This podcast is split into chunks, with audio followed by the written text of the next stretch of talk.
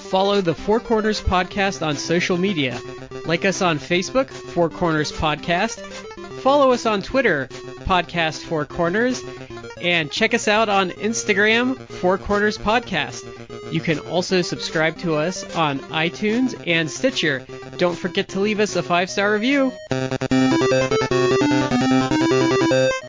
I want to take this time to apologize to the television audience for what they're about to see.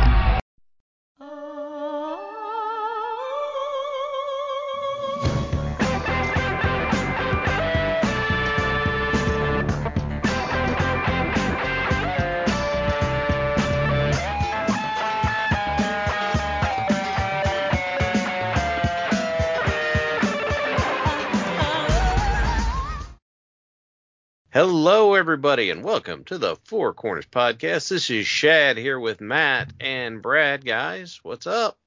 Uh, doing good, Shad. Doing well. I'm glad to hear it, and I'm glad each and every one of you out there is listening, whether it's right when it drops or if it's a day later or whatever. It doesn't matter. We're just glad you're listening.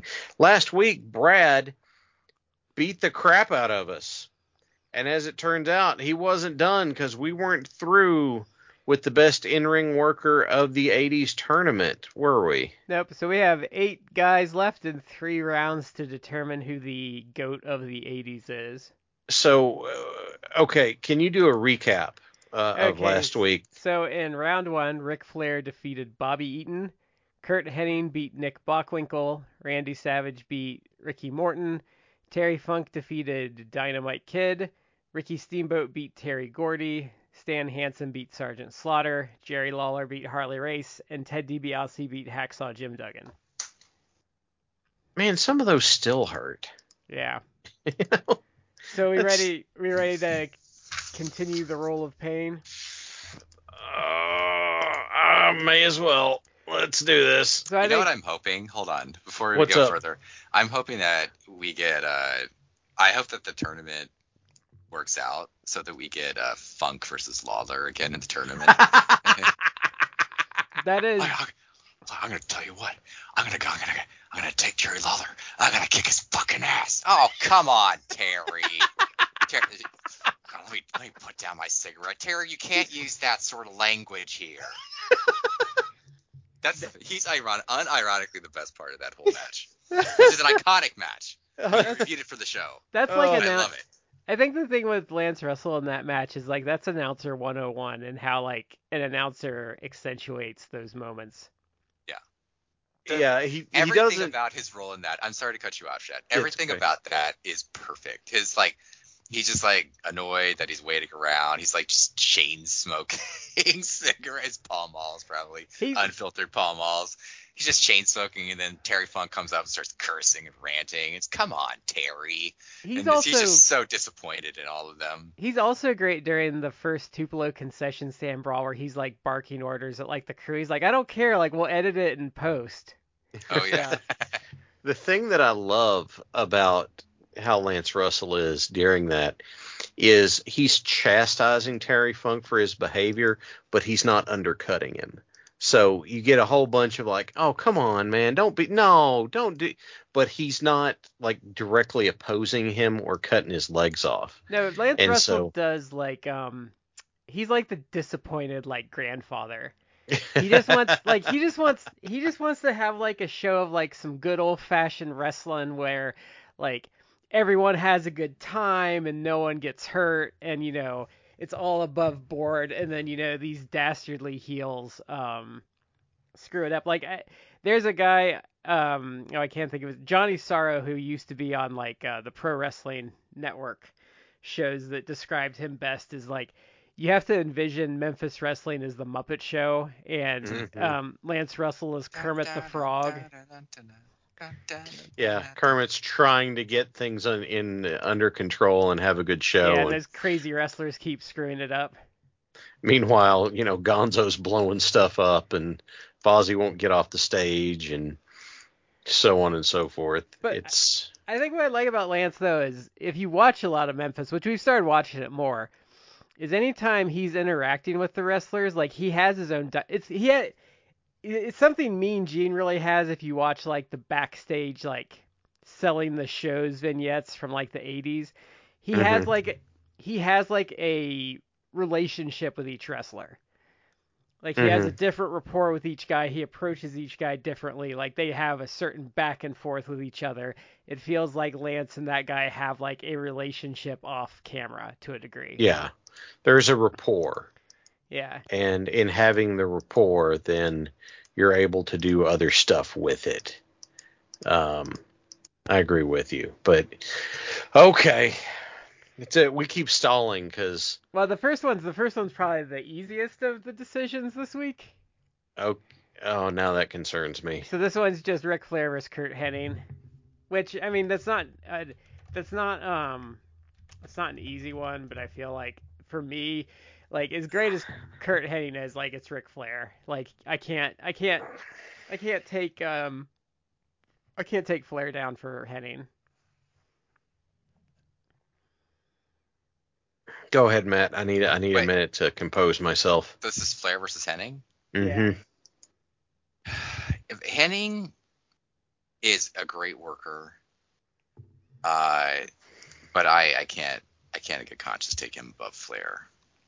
Like Flair, I I've really conflicted about Flair a lot last couple of years. Just with everything we know, like from the Dark Side of the Ring episode of about the plane ride from hell, and just he's unfortunately Flair has Flair kinda- the gimmick a little too hard.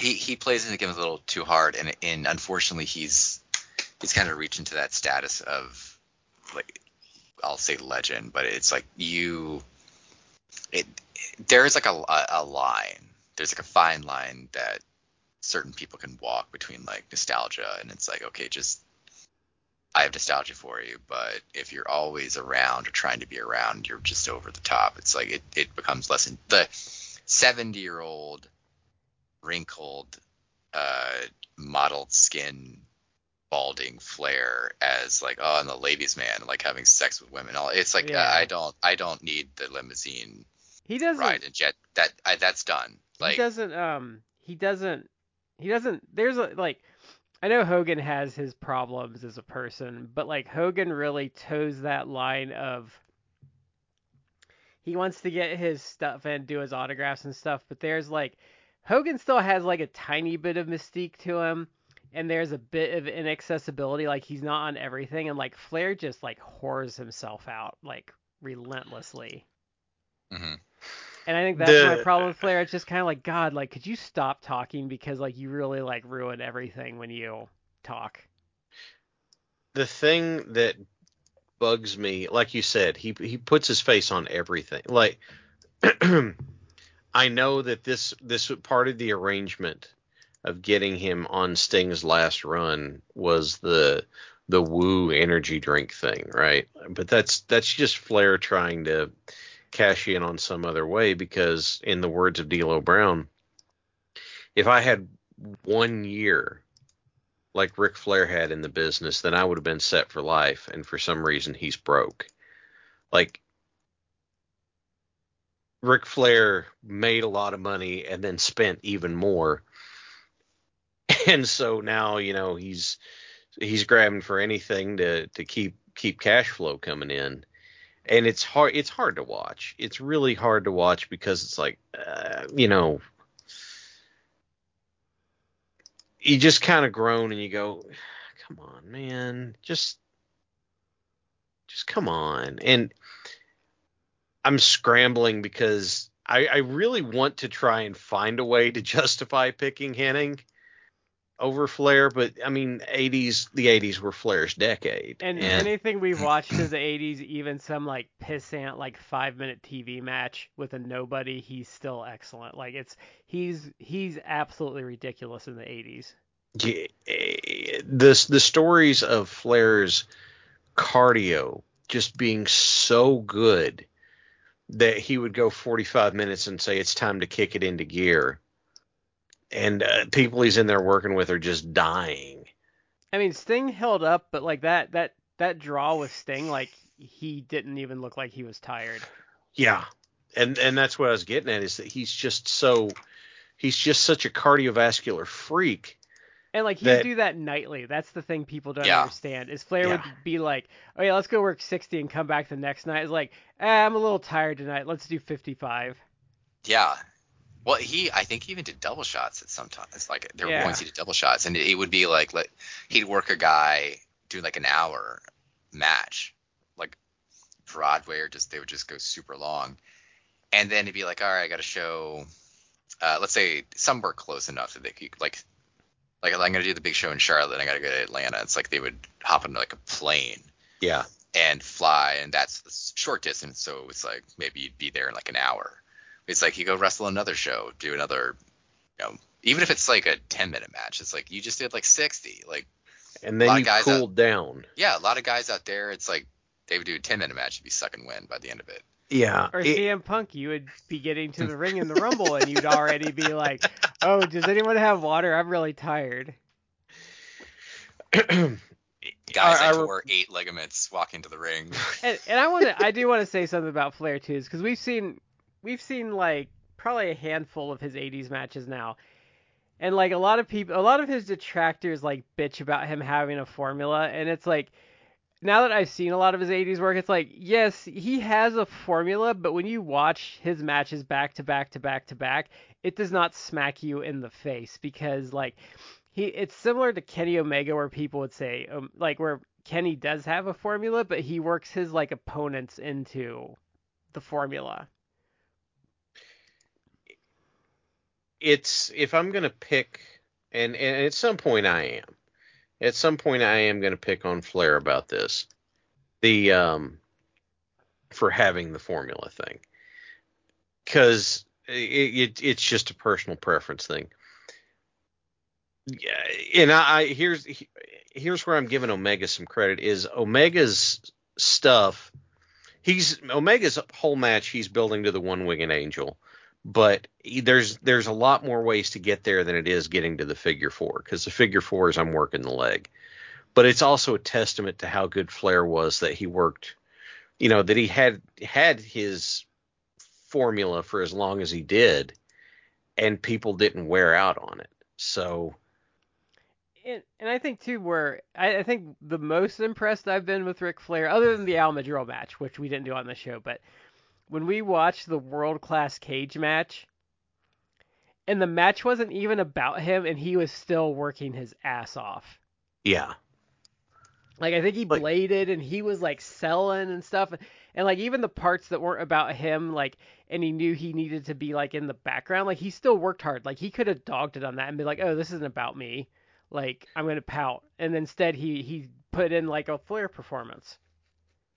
I, I I think part of what you're getting at is the fact that Ric Flair was not capable He Of didn't not- have an off switch. Yeah, well, he he just he was going to go out there and do a good job regardless. And so you know, it's like, wow, that's um that's a hell of a thing. And and it, then you're left going, well, damn, what do what do we do now, right? Like what's where he just he was always doing that, always consistent, Yeah. always putting in the effort and D- did you watch the Ricky Morton eh, breaking his sunglasses clip that I posted? yeah. It was. I, you know what shocked me about that is I don't even think that could be on TV now, and they were doing that in the '80s on Yeah. cable, like where he pulls like the bra out and stuff. I think like that would be a no go on TV these days. It probably would. Um, but I mean, it, it may have also just been that no one had ever considered that someone would try and do that on TV at the I know. time. But you know that's what I love about the Techwood crowds though is like they're a smart crowd and stuff, and they're like a southern crowd, so you just get like the whistling and like the crowds like enjoying the the crap talking. Yeah, they're they get they they bought into the spectacle very well. Yeah. So So are we just in agreement Flair here despite Curt Hennig being I would also say I would say Curt Hennig's Curt Hennig's prime as a worker I would say was like 87 to like 92. yeah, I was gonna say more of his prime work was gonna be in the '90s than well, it was in the 93, he- '80s. He did some good stuff in 93. Yeah, more more of his more of his his shine was going to be in the the 90s than the 80s. So Yeah. I just really wanted to find a good way to do it to see if I could, and I I can't know. do it. The next one's gonna be the. Uh no, yeah, this is probably gonna be the worst one, Hmm. and Mm. it's probably an unfair one, and I know who I'm gonna vote for without a question on this one, and it kind of hurts me. So this is Randy Savage versus Terry Funk, and um, so I'll start this one off again. I love Randy Savage. Randy Savage is amazing, but Terry Funk, if we ever did like a greatest of all time list, like of everyone ever, ever, ever that wrestled, Terry Funk would probably be number two on my list, maybe number one. And um, Randy Savage would be like in the top 10, but probably under four. And like Terry Funk was amazing in the 80s, like just the Ric Flair angle at 89. Um, you know, stuff he did in like Georgia and all that. Like Terry Funk is just like Terry Funk is the man. Terry Funk, we were kind of talking about him last episode, but Terry Funk is incredibly unique in that he he's one of the reason why he's arguably the greatest or one of the greatest. He's he's, he's definitely one of the greatest of all time, but if you want to make the argument that he is the greatest of all time, it's because he like unlike so many guys, he was able to reinvent himself and adapt to Yeah. essentially like multiple different decades, or at least I'll say at least three decades. Like he was obviously much, he was very big in the 70s. In the Yeah. 80s, he still found a way to adapt and I mean, he's the Dude. NWA champ in the 70s. yeah, do like unique, uh, unique stuff in the 80s, like change his style a little bit, become more of like the crazy cowboy. I Uh, would say that's kind of it's kind of he kind of starts doing the crazy old man thing and kind of starts transitioning into like the Terry Funk of the 90s that I think we're most Yeah. familiar with. Yeah.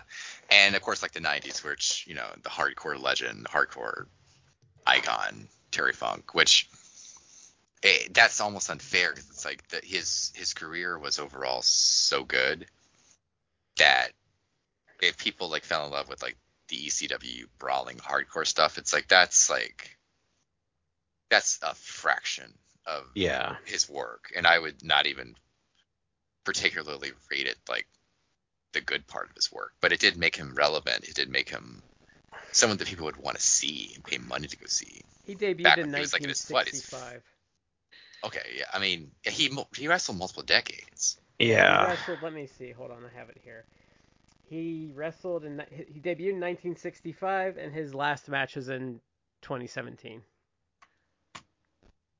Good lord. So I wonder how long Nick Bockwinkel wrestled because he was ridiculous too. Well, Thesz Um, was too. yeah, I, I'm I'm How, uh, I'm I'm trying to find the right way to say this because I know I'm I'm gonna piss somebody off with it, but the idea, uh, Matt already made a you know made a great point that Terry Funk's career and reinvention, you know, long running uh, quality reinvention on a on a big stage over and over again. And I'm going to say even like there's this there's older stuff that I just don't particularly enjoy watching. Um because I'm in this weird I, I guess I fit into kind of this weird space as a wrestling fan where I want I like to see guys doing cool stuff, but I want it to be a little big. I want it to be a little exaggerated. And when you get into the older stuff and it's so much more grounded and that sort of thing, it's less fun for me to watch. But the fact that we got to look back there and, you know, Terry Funk was a huge name and, you know, was NWA champion in the 70s. And then we get in the 80s and he gets a little more wild and, and then we get in the 90s and so on and so forth. Like even in the era I don't care for, I still have to look and go, man, you know, he, he was at the top of the mountain there. You know, Terry Funk was, and why I did he I not stay think- the NWA champion? He just didn't want to do the travel. He was like, "Eh, I'm not I mean, enjoying that. I think the NWA lineage in the 70s was Dory Funk Jr., Jack Brisco, Terry Funk, Harley Race, and then like I think there might have been like a switch with Giant Baba and like Dusty in there with Race. Yeah. But I mean, I, I think too. Um, oh, and I looked Thesz up. Thesz wrestled from 32 to 90. God. God almighty. But That's I, just I think crazy talk. you've liked some of the old stuff we've watched. I'm just saying in general. You It- liked, it's um, a general preference of mine. I think you liked Dick the Bruiser and Giant Baba, didn't you? I But that was not kind of a that was kind of a big brawl where like Dick the Bruiser cheats and cheats, and then Giant Baba like kind of gives it back to him. I don't know. I, I, I, honest to God, I don't remember. I've been hit in the head a few times. I Uh, remember liking it. I think you kind of liked the Destroyer and Don Leo Jonathan, but they were kind of doing like big stuff. so I'm just I like that one a lot too. Like the I'm expressing in terms of just kind of generalities of You what I have seen of those eras. you don't like them sitting in a hold for like five minutes, even if they're even if they're doing stuff. it it there you if you're going to be in a hold for a long time, then I need to be at like need it to be like um Piper and was it Piper and Brisco? Yeah. Yeah, where they're like up and working it and doing stuff. Like I don't Or if- where if- um Destroyer was doing like the you know, he's got him in the headlock, but he's like cranking the head and cranking the head and and they're moving around like they're Yeah. they're doing stuff with it. I even I consider it a- like I'm fine with that. I, I consider it a deficiency in a uh, in a visual uh, visual medium if you grab a hold and just sit there for a while. It's part. I I think that's part of what soured me on Randy Orton a lot was the Yeah. the chinlock proclivity and that sort of thing. But it's a e- even even to go into that era, I've got to look and say, well, damn, you know, Terry Funk was what you said one of just what like five yeah that NWA was- champions that in that was- era. Yeah, that was like a. He was, I think he was champ for like two years. I've seen the match where he loses it to Harley Race. And he only dropped the title because he didn't want to do all the travel. Like he could have stayed NWA champion, but he chose not to do it anymore. And like, imagine, you know, uh, uh, of everybody we've had since then, Fritz most is people. crying from like hit the seventh pit of hell right now that someone willingly gave up the title. Right, killed all right. of his children because he couldn't get it. And so the fact that so many people in the even in the contemporary age they go out on their shield cuz you know the the people who go out when they choose to seems to be much more rare and that's part of what makes it so special that Sting is getting to you know Sting has been able to call a shot and say at this point you know I'm this is this is when I'm going to say that, that I'm going to be done. And first of all, being sharp enough to to look at it and go, well, this this is when I need to this is when I need to to to go on as opposed to being too hurt to keep doing it or something like that. Like that's there's a level of self-awareness in that that I really respect. And then you know, Funk wasn't just the artifact of the time. He's like, no, I'm going to do other stuff too, and he kept doing it at a high level. I I really really like Randy Savage. Randy Savage is kind of uh, the way you like to describe him, um, Brad, as the way you like to describe um, Omega is Omega has like some keystone spots he comes back to, but then after he does, you know, you can put them together however you can use them on anybody, stuff like that. He has a very simplistic, like basic offense that you can string together really easy. Savage did that as well. And so I, you know, Savage is kind of the proto version of that. and Savage was able to do that same style without modifying it for a really long time, just off of you know his sheer presence and physical And- charisma and everything. and this is going to sound like a really weird compliment to the guy, but I actually mean this full heartedly, and he might actually embody this more than any other wrestler ever. And it's a complaint I have about a ton of wrestlers. When you watch Randy Savage talk and he gets in the ring, he wrestles like the guy that just cut the promo before he got in the ring. Yes, that that's another. Yeah, the the presentation matches the ring work, and so I like I really really appreciate and enjoy Randy Savage. Um, it is really hard for me. Like for example, if it had come down to Flair and Savage, I probably would have picked Savage because I just straight up like him more.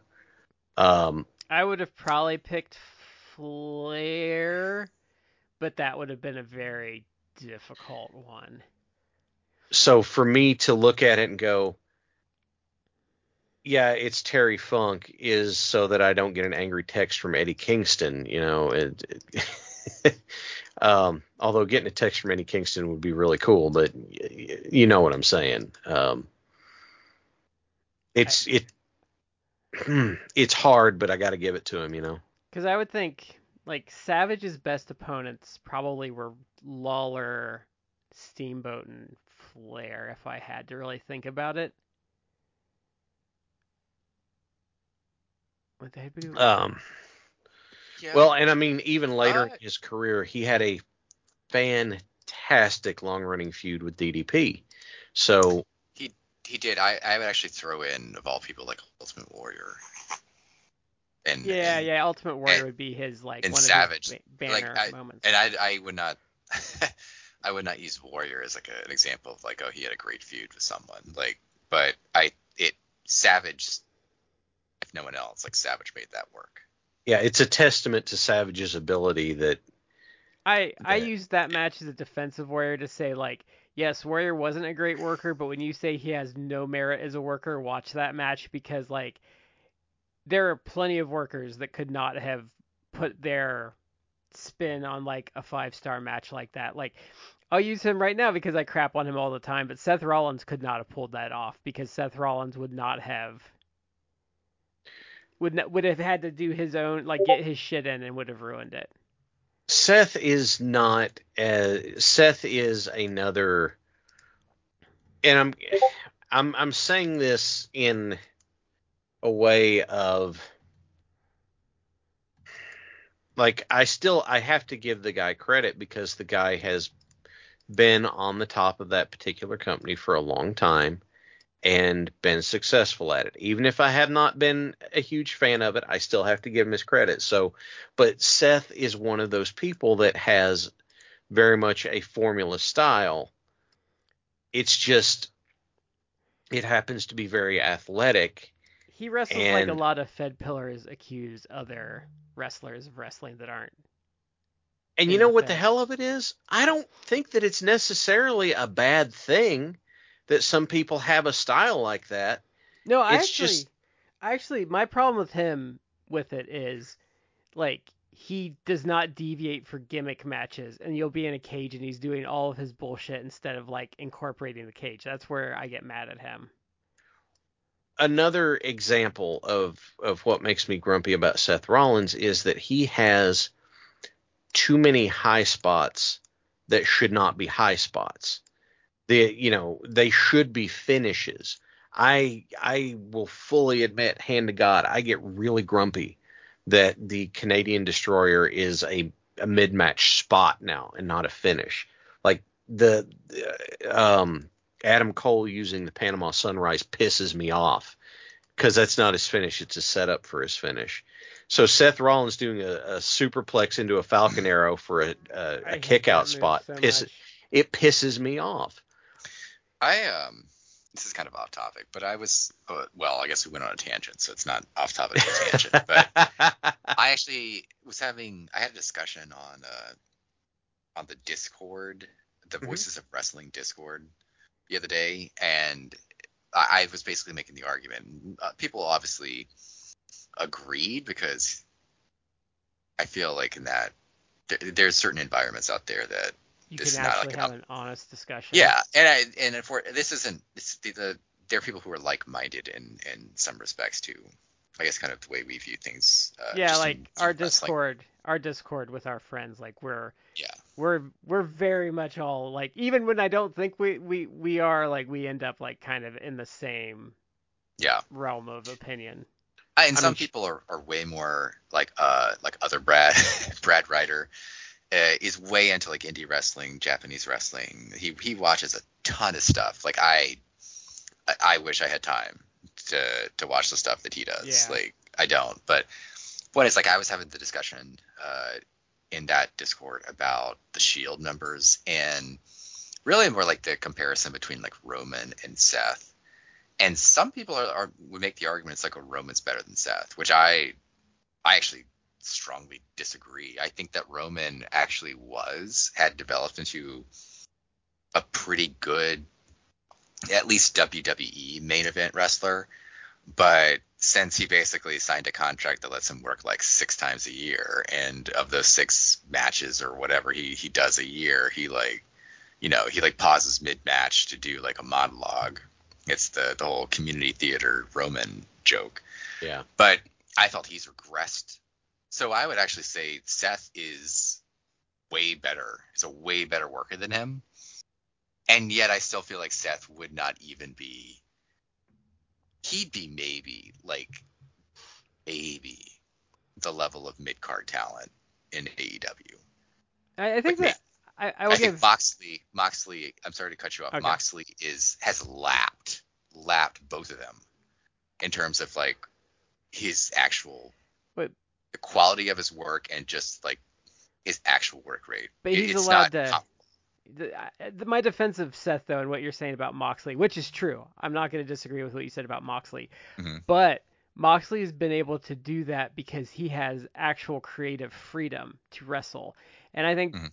I think the problem with Seth is his instincts aren't great, and he's in an environment that really lean into and encourage those bad habits that he has, like being too formulaic and you know wanting you to do the same thing over and over again, which he wants to do anyway. So while those things do bother me about Seth, I do think his environment makes it worse. And with Mhm. Roman, um, I've never thought Roman was good. I'm just gonna be honest. That that idea to me that he was good for a while never made any sense to me because his matches always sucked. And but where he's at now though is he was never talented enough to work 11 times a year. I I guess I would I would agree agree and disagree. I, I actually would I guess I would disagree in that I think that he did get to the level of good, however you want to define good. Good is like it's not he's not in the wheelhouse of like Kenny Omega or Bryan Danielson or even some other like Moxley. I, uh, there's other people in AEW you can name. Like I don't think he's as, as good as they are, uh, both in ring and like character work. But the trend, what I guess what frustrates me is I don't think he was good. I, I think he was good. I think he was good at the WWE style of main event, but I think he's regressed. I think he's regressed Mm. like substantially, and maybe it's it's a regression in that the storyline aspects of it is that he's going to pause mid match. It's going to and, and give a monologue, or he's going to just talk with his opponent or whatever. It is going to be like every match is eight thousand run-ins and interference and and just Even if booked to the- hell like overbooked to hell and back. even if the stipulation is specifically there to prevent run-ins or they get thrown out Yeah. of the building, they're still going to run in. Yeah. So it's almost like it's almost like back in the day, like the '80s, uh, where it's like, oh, why why am I gonna go out there and do a bunch of flips or whatever like that? It's like I don't have to do that. Like I can go and work a headlock for 10 minutes and you know take it easy on myself. And maybe that's the style. That's that's what he's. That's the kind of That used to be the WWF style in the 80s. Yeah. Like you'd see like Bob Orton Jr. Like he's just awesome in all these territories and he gets to WWE and it's like like, "Oh, I'm not going to I'm not going to do all that shit. Like I'm getting paid to like dog it now." Like Well, it's uh, I mean, the last episode. Uh, it's hold on one second. It's the last episode we did. Like we we we watched some matches of pre WWF Jim Duggan. Yes, that tape fist match is so good. Um, and we saw a different side of Duggan where it's like Duggan was actually pretty good as a worker. And Very interesting character too. Like he was very. I don't know if we've ever encountered a character quite like him. I, he was it. How would you quantify it? He, He to was me, a- it's blue col- blue collar badass that was kind of dumb, but also knew that he could probably punch his way out of most situations. So like being dumb wasn't the worst like issue. yeah. He was a flawed character yeah. Who Oh. had a strategy that worked usually worked. I'm dumb. He was Popeye the Sailor Man. That's what he really was. like kind he was of. kind of like a caveman. yeah. Yeah. Like a, like I'll, like I'll say good nature because he wasn't like explicitly like a heel or didn't necessarily have heel leanings. He's always he's kind of largely been a face if you look at like the majority of his like in ring. Yeah, he was. He, He was a brute. He was, he was a brute. um. He when they were doing like the Rat Pack, I think he was a heel for like a year maybe. Mm-hmm. and Mid he was obviously like late late WCW. He was kind of a heel with with Team Canada, but he That that was such a mess. It was. It was, but he it also people kind of got into him, so he was like turning. Because it was Yeah. new. It was kind of like it, there was a novelty to it. Yeah. But But yeah, to, to finish my thought, like that's that's a good example. You bring up that style because it is an example where it's like we saw Duggan win these matches, and he was a good worker. Like I would actually say he's a good worker, different, a good worker in a different aspect than you know your Kenny Omegas. No, I think I think work Danielson. rate snobs might not like be into him, but like Yeah, I think but he, he think- had a niche and it and it worked. Like he it worked. Uh, but then he went to the WWE and it's like it's a different animal. You know- it's you know not who- as as good in my opinion, even though it, they- there's still entertainment value in in the the WWF WWE hacksaw Jim Duggan. you, you know who I think would blow people's minds if they were just had only ever watched WWE is like the Bushwhackers pre WWE when they were just these blood brawlers called the New Zealand Sheep Herders. yeah, like crazy violent.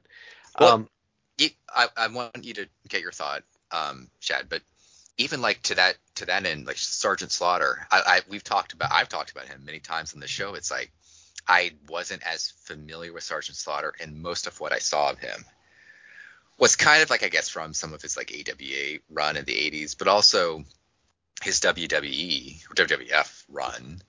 And you know, if, if that's what it's basing on, it's like, yeah, Sergeant Slaughter wasn't that good. But then I saw like all of his, a lot, of bunch of his '80s stuff, and it's like, oh my god, this guy was actually really good. yeah. He could sell his ass off, and you wouldn't know that. so my my I'm gonna go back to where we started on this from. Um, Mm. the yes, number one, I'm gonna I'm gonna agree that I never ever thought Roman was was really good. Like he was obviously the guy that they were behind and putting their shoulder into. But even even in his series of matches with of all people AJ Styles, when Roman was in control, it was still boring. Mhm. It was still not interesting. Roman would do something and be like, "Oh yeah, I was going to do this spot."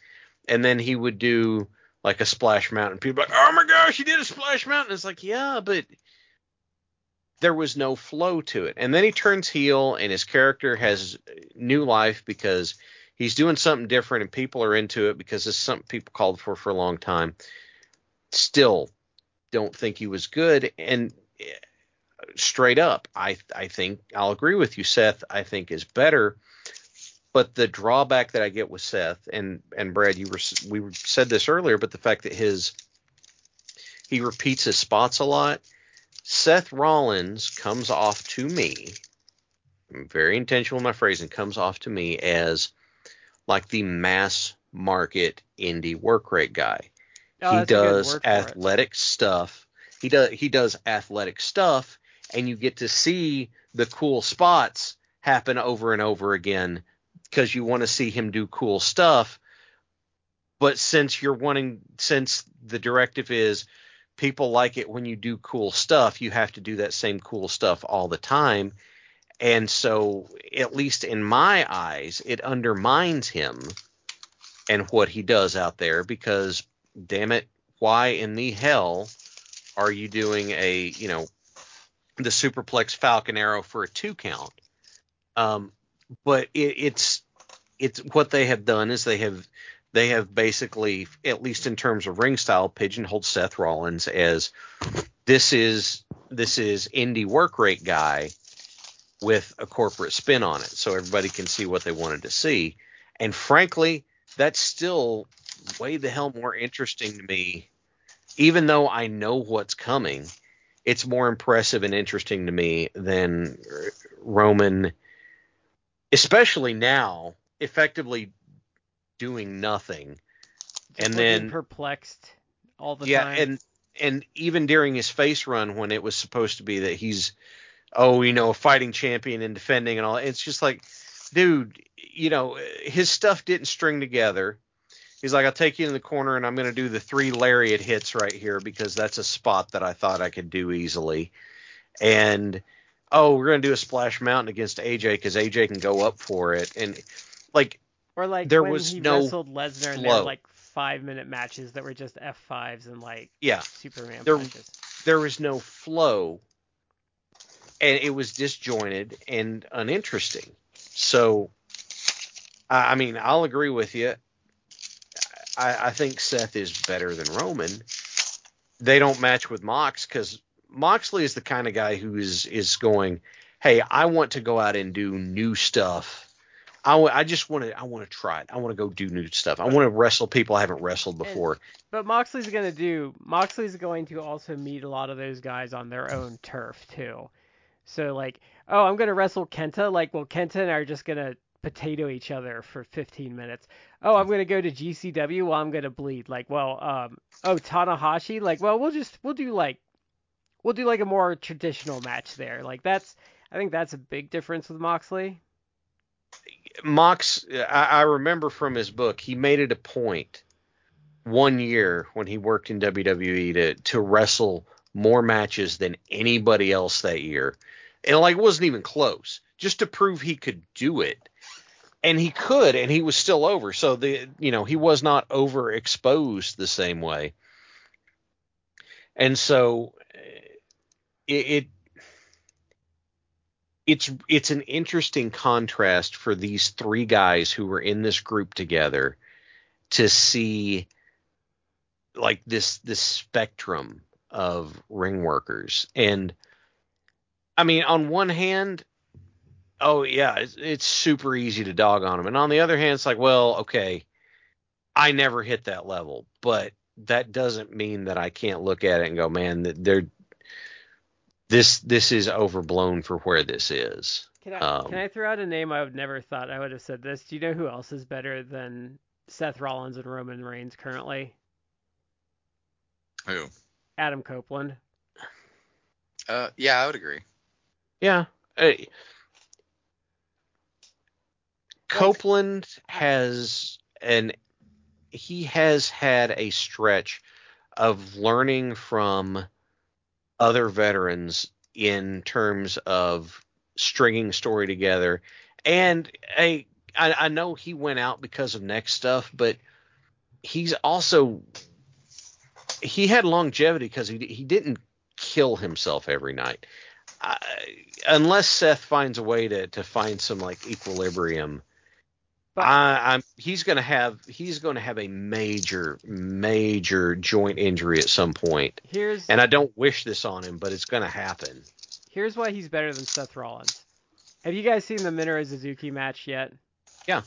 Uh, okay. I have not. So he's almost 50 years old, and like he's not my favorite worker, but man, I respect the hell out of the sack he showed going completely out of his comfort zone and doing like a Japanese style match that he's never done before and making it work. Mm-hmm. It And- did. It And that's the first spear, spear I've ever seen him do. I've ever seen him do that looked like it hurt. it was fascinating because it was like you said it, it was not as good as many other of that style of match that we've seen on TV, No, but for a and, guy, and that's okay. But it was a guy like totally doing something never done before, and I Yeah. was like, I was like, man, like this isn't like amazing, but like I, I like hats off to you for doing this. And even at the end of it, when he went to he went to sh- shake Suzuki's hand, and Suzuki's like, "Ah, piss off, man," and walks away. He even hangs a hat on. He goes, "You know, I think I would have been disappointed if he had shook my hand." Like he got it, okay. And and apparently, if if the scuttlebutt is to be believed, that was his idea. He just looked at Khan. He's like, "Hey, you know what? I'd like to wrestle Su- Minoru Suzuki sometime." And Khan's like, "Okay." And then he, he called him day of. He's like, "Hey, guess what? You're working Minoru Suzuki tonight." And he's like, "Wait, Yeah. what?" So I The only time Suzuki broke character was when um, Liger was retired and they wrestled, cause he um they had their like match and he had him down. He was going to like hit his chair. He was going to act like he's going to hit him with a chair and he just dropped it and he like did like a bow to him like on his knees and faced the mat and then left. oh wow, okay. Cause you know showing respect to the man. I, I just from everything I have ever heard, the guy Joe Anoa'i is a really nice guy and helps people out. But I have never I don't have really, to like his. I don't like that's the thing. You can be a nice guy and I could still not want to. yeah, I have never really been a fan of his in the ring. Even even uh, the in the Shield thing where it's you know he's the the hot tag and the base for the triple power bomb. It's like that's great, but he's the least interesting member of the group to me. He's just I- the big guy. I 100% agree. He's to me, he's always been the, the least interesting one of them, and I'm not, I'm not as down on uh, on Seth as perhaps like Brad is, but I also am not that big of a Seth fan. Um, I just, I, I, I don't really care for Roman. I thought that I, and you can look at old episodes of the, listen to old episodes of our show, hmm like when when Roman first turned heel, I thought like, oh well, this is actually interesting. Like they've made Mhm. Roman interesting. But here we are, like three years or more uh, of him just dominating everything, and it's like I'm tired of it. Yeah. And we're now go back, also listen to old episodes, folks, of the show. We talked, I believe it was basically the night, like the, right after WrestleMania 2022 when he like won both belts. And I said then, I'm like, I'm out. Like I'm out. Yeah. Of Yeah, you WWE. said like I, I, You said before that you'd said, I really wish they would have. I know he- Lesnar's not going to win, but I wish like Lesnar would win just to like shatter my expectations like for five Yeah. seconds. Yeah. Uh yeah. And I but I I said at that point I'm like I'm done. Like they've made Roman like the unstoppable Superman and I Now feel now he has three belts because they gave him the piss belt. Yeah, I mean I feel like it's it's just it, it's too much to me. So I'm I'm Yeah. bored. Are, are we ready for the next bout Yeah. here to to I we should we should actually hang a hat on this and come back next week and and converse about Do a do a shield comparison. Yeah, that, that would actually be. Why don't we we could we could ooh wait, who wait. what did we who won between Savage and Funk? funk. Funk. Ooh, you know what we should do? I- should I, do, didn't I didn't get I didn't get Oh. my spot uh, even though I I, I uh, said how much I love Funk, but I, I would give it to Punk. But this one a Funk, sorry, not Punk. Funk. Ooh. Uh, this is a, this was a tough one though because I actually love like love love love Randy Savage, Mhm. and he's one who I I I I, I think about Randy Savage sometimes where it's like if you if you want to compare because WWF slash WWE has always kind of been for the most part last few years notwithstanding a promotion that really heavily pushed like the the the the babyface ace Yeah. and it was Hogan, and then the weird period where it was like, well, they tried to do Warrior and Warrior didn't work out. But then there was a weird period where it's like they had to put it on Michaels and Hart because of reasons. And but then it was like you know the Austin era, even The Rock too. Yeah. And then they kind of transitioned into Cena, and Cena was like the last big like ace. yeah. Like Roman but Roman didn't work until he became heel. But I It's think always they kinda had that. some. Savage was that for, for a little bit, Yeah. but people love Savage, but I don't know that people would put Savage necessarily in like the the Mount Rushmore that they put people like Hogan or Austin. Savage was never in like a situation other than like Memphis and ICW. Well, not ICW because of the Savage was never in like I think a place to shine properly, especially when it comes to like in-ring stuff. Mhm. Like cuz I think I think would have would have been really interesting and a really interesting what if of history and what it might have changed about his trajectory is if he had actually jumped ship to the NWA in 1989 like he almost did. Mhm.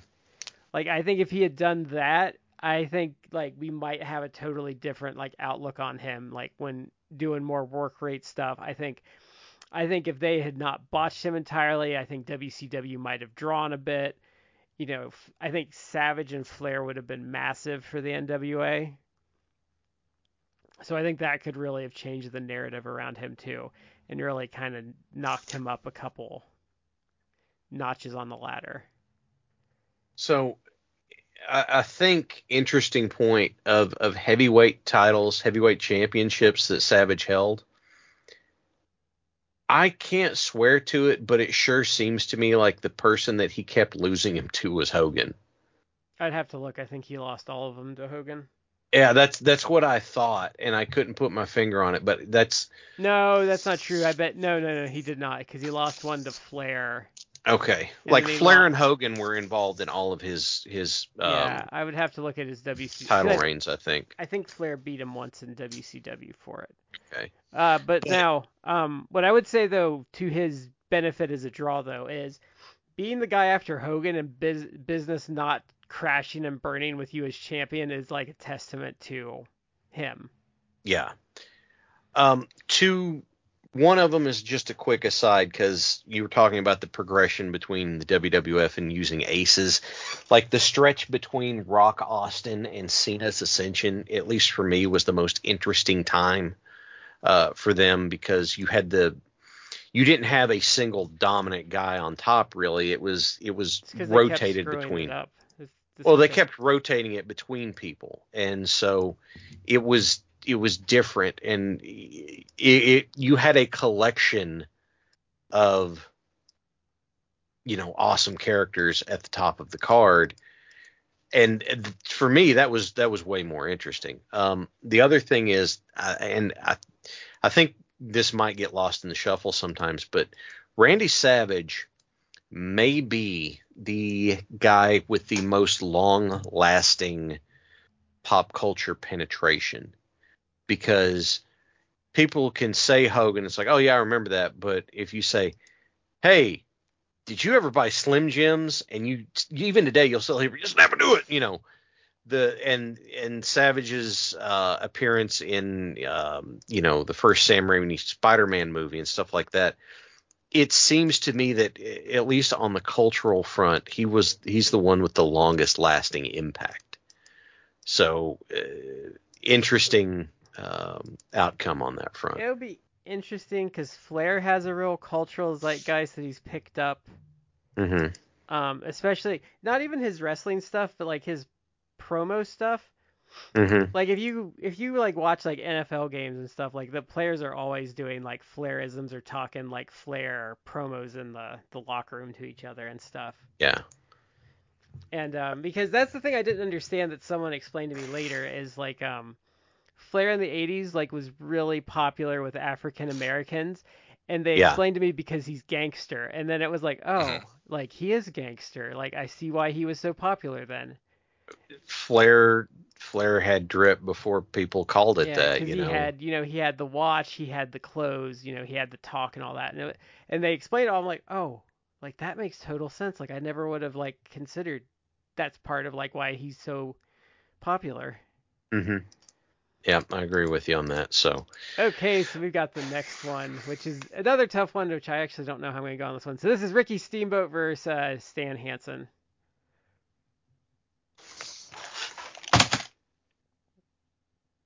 So I Does think Chad fall to the floor? I think so. I think Chad might be dead. Eh, don't worry, the cat will wake him up or eat him. Ah, damn it! I'm just. I was so mad at this choice. I threw my headset down. let's let's let's let's kind of. So on so Stan Hansen, I would I see as more of like a '90s guy, but so Stan Hansen has the Andre match going for him, obviously. Yeah. And um, some All Japan stuff. Now Steamboat has the final conflict, which I think is maybe the greatest angle of all time. He has the Savage match, which is five stars. The um, Flair two out of three falls match, which I think is five stars. And then I would. I don't think the other two matches with Flair are necessarily five stars, but they're like in the four and a half to four and three fourths range um, in '89. So, oh, and he has that Luger match that's really good from that same year. I love Steamboat. Um, I personally, I, I, I guess I would, I would put Hansen, and the reason I say that is, and it's not, it's almost not fair to Steamboat because even though some of he's had uh, amazing matches with with with Flair, there was of course the Savage match. Uh, the final conflict stuff is is fantastic, but I feel Hansen just was in there with like a different generally like a different quality and caliber of, of worker uh, in Japan. Yeah, that's true. So he he's just had so many great matches with a lot of like top Japan talent, like some of the best workers. Jumbo Tsuruta, you Mm. know, Brody. I don't know who he worked as much in um in New Japan. I wonder if he worked Choshu. Speak amongst yourselves. I want to see if there's a Hansen versus Riki Choshu match. I don't know, but I mean like Kawada, Misawa, Kobashi. Yeah. He he was just he was in there with some of the the absolute best. So I would give it to Hansen just because again it's almost not fair. It's like you, of course you're gonna have good matches with that level of talent, but Oh yeah, he has. I don't ma- feel it's has, like he was carried. He has 80. He has matches in 86 with Choshu. We don't have to watch those. Mm. Because I, I I have to say like when we did the Killer Khan show, I forgot how great like Choshu is just as like a baby face.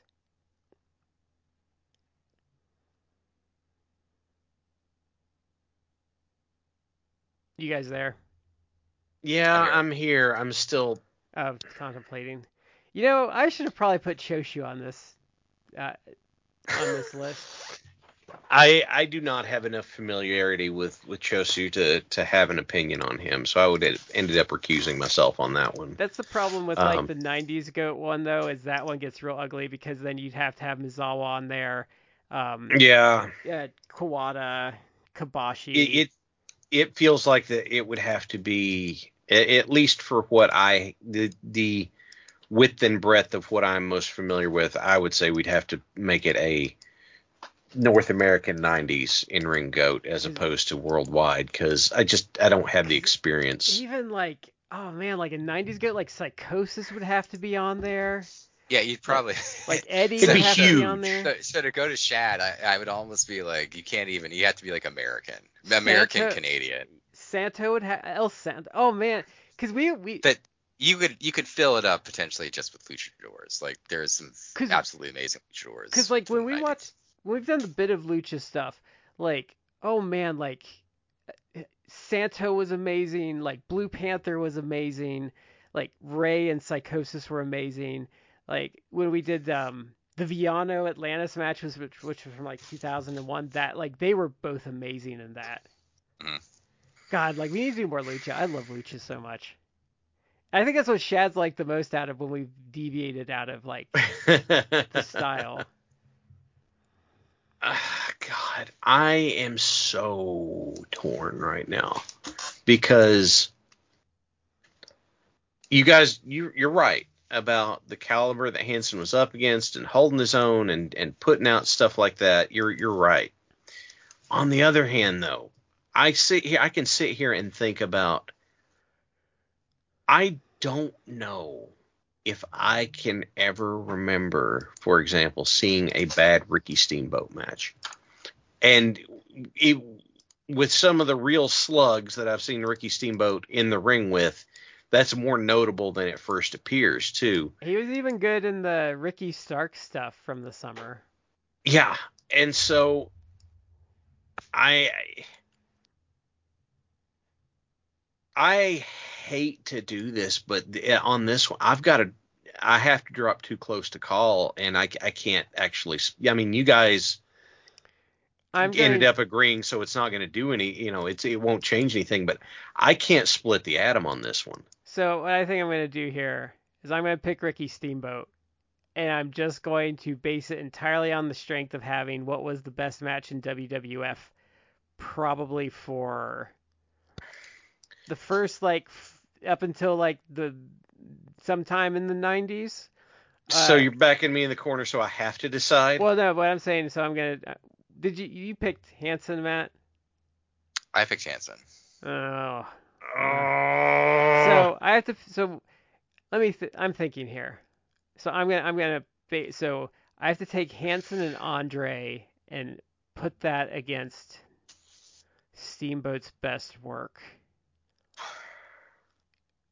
you and know what, what, do you like- pick for Steamboat's best work? Is that against Flair? Is that Final Conflict? Is that The, the Mania um, Three with the Savage? two out of three falls match with Flair would be my like mountaintop performance that I've seen of Steamboat. okay. because because the thing is like the Savage match is awesome, but they rehearsed that. They did. That was Savage's thing. Is Savage? Savage was the one of the guys that wrote a script for everything beforehand. Yeah. I I don't put that on Steamboat. That was a Savage thing. and and I'm pretty sure the two out of three falls match they called in the ring. So I would say that is like his. We should do that sh- ma- match on the show sometime, but th- that match is awesome. That match is like an hour long. If you watch it, it does not feel like an hour. Like it is. It's probably like one of my favorite matches of all time. Uh, so I would say that is his best work. Now against now against Hansen and Andre though, Hansen and Andre is just a spectacle. Like that his I don't think I've seen like Hansen and and Andre was like watching that PCO Walter match. That Hansen Andre is is they like to uh, the you the movies used to like to use this quote for whatever they wanted the summer blockbuster to be, but and not to be cliche in saying it, but Hansen and Andre is that white knuckle thrill ride that you don't know what's going to happen, but by hell you're going to hang on the whole time because you've got to see where it goes. Yeah, and if you would have put little buildings in the ring, like they would have been like quite the kind. You know what? Like I think I'm gonna go with Matt. I think I'm gonna pick Stan Hansen That's kind of where I thought I I, was going to go. because halfway I don't want to put Chad through breaking the tie. Uh, I mean, if you make me do it, you make me do it, and I just got to live with it. But So- it's The last one's gonna be really difficult for me. So Okay. this is Jerry Lawler versus Ted DiBiase. So this one, this one sucks. This is almost as bad as the last one because like I could see a conceivable bracket pairing where either of these guys would win for me for the best of the 80s. Mm-hmm. because you know Lawler ran a whole territory with like great matches weekly. Like I've seen a lot of them. Like Lawler is just always interesting, no matter who he's working with. But man, we've seen some '80s Ted DiBiase stuff, especially like Mid South house shows, and oh man, like Ted DiBiase, like especially like the Tape Fist match, the Brad Armstrong match, um, the Pat Patterson match from like '79. He's just he was a machine. Yeah. yeah Of of just doing great stuff. Um, and I am I'm gonna I am less um emotionally involved on this one for the simple reason that I I appreciate the living hell out of both of these guys, but I am less like personally invested in both of them. Um, and if like if it's if for me the difference is going to break down to and I'm verbally processing this so you know if I'm starting a sentence and I don't know where it ends please just let me go with it um the difference is going to be the work rate caliber of DiBiase versus the psychology aspect of Lawler. Because DiBiase's in-ring work rate, like we said, was just just incredible. It's just fantastic. Lawler was able to take damn near any crowd he was in front of and have them eating out of the palm of his hand without having to kill himself to do it. So which one fits our criteria here better? And now I got to sit and stew on it. Oh, it's tough. This one is very tough for me. Um, because I look the uh, the announcer Jerry Lawler just got completely like over the top ridiculous yeah. and and not in a good way. Uh, but Lawler as a worker and a talker was absolutely phenomenal. And he was mm-hmm. a decent worker, like when he was way old too, just because he had like the. Mm-hmm. He had the knowledge. yeah. Yeah. Uh, but I did love DiBiase. Um, and I love the Million Dollar Man gimmick. He's so good at that. He's so good. It's I almost feel like it's the way it's so this is tough for me because I feel he I I had to look up when DiBiase started. He may have started like what? He may have started like late 70s. Uh, but but but effectively like early early edging into mid 90s his in ring was done. So yeah, he busted his neck. Yeah. Although I saw a clip the other day that I really almost want to go back. I, I want to explore this because I guess like even after he left, he left the WWE, and I thought like oh like the in the early '90s WWF. Yeah. And I thought like oh that that was the end of his in ring. But I guess he had like a brief period, even if it's like one tour, where he went and worked like all Japan, and like I want to see those matches. Like, was he still like was there still enough juice left in the tank that he had some good stuff going on in like 93 in all Japan? Like I'd be curious to see. But ah, I bet just... this one's on there. There's um from 93. Well, actually, um, we might come back and do this one next week. So it's um if I can find it. So it's Ted DiBiase and Stan Hansen versus the Holy Demon Army in 93. Oh man. But so um I just lost my train of thought. Oh, he debuted in '74. I uh.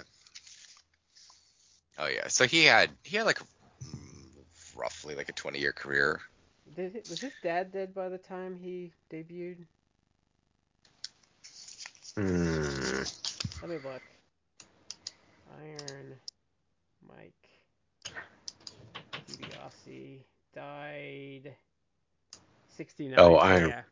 Iron Mike. Okay. Because his, his dad had a heart attack in the ring, I believe. Yeah. For some reason, I thought you were talking about Lawler, and I was trying to figure out why that made a difference. Oh no. But yeah, I remember. I remember from his shoot interview about it. And you know what? I think just parsing a little bit more, Lawler did something that I respect a lot of guys for being able to do. Is he was able because if you go even if you just watch the I'm from Hollywood documentary, you see how Law you get glimpses of how Lawler worked and he was so good at being expressive and you always knew what Lawler was doing by his posture and stuff like that.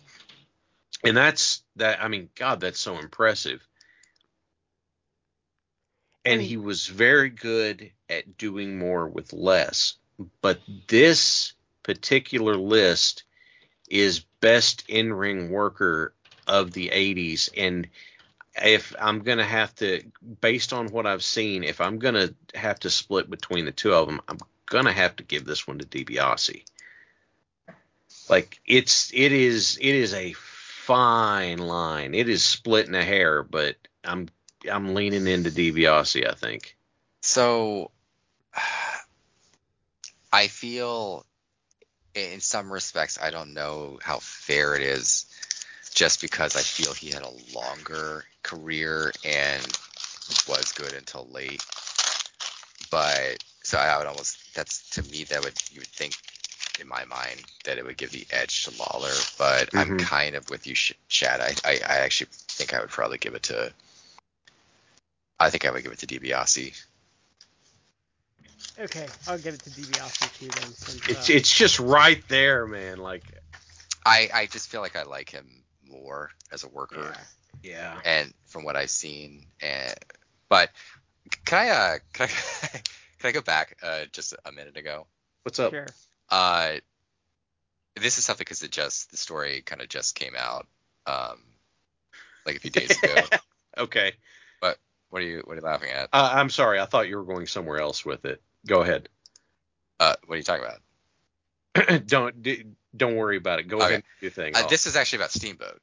okay, go for it. Yeah, this was a uh, something that came out uh like, like about a week ago or so, but Joey Janela, formerly of AEW, and he's know, obviously done a lot of uh, GCW stuff and indie stuff.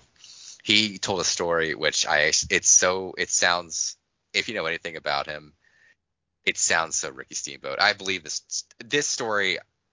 If it is, it has to be true, and if it's not true, I'm Sad. wanting it to be. Yeah, I'm willing it to be true. Like, but Joey Janela tells the story. He goes, I almost tricked Ricky Steamboat into turning heel when he was the special guest referee of a match between me and Tama Tonga. He would stop counting my pin.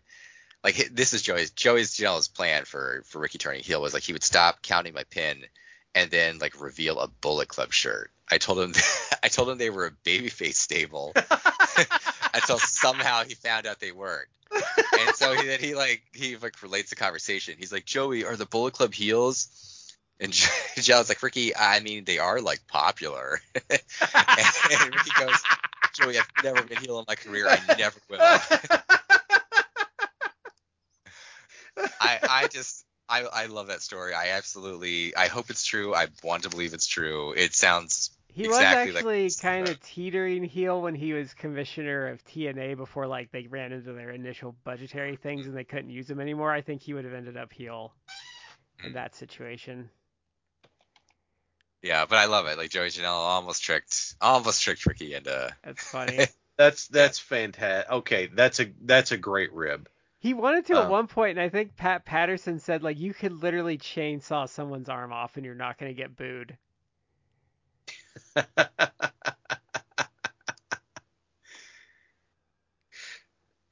it's wow. Okay, that that's I still love that from Final Conflict though how they did that dichotomy of like Slaughter and Kernodle had like the custom made suits and stuff and they gave um Youngblood and Steamboat like off the rack.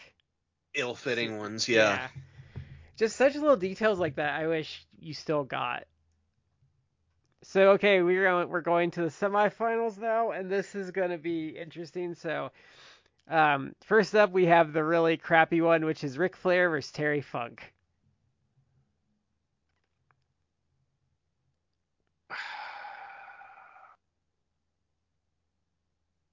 All So right, I think- uh, I'm I'm gonna first blush this, and the first blush I'm gonna have on it, given everything we have said, everything that we have talked about, everything that we have gone through, I'm going to say this before I stop myself from doing it, and say that I'm giving it to Terry Funk, and I'm stopping there.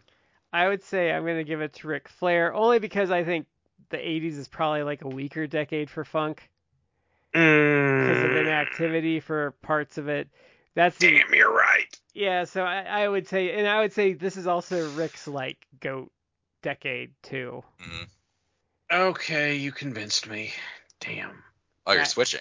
Yeah, I am. Cause he here's the thing. Everything we have said, and then I, as Brad's talking, I realize that everything we've been talking about has been uh, Funk's entire career.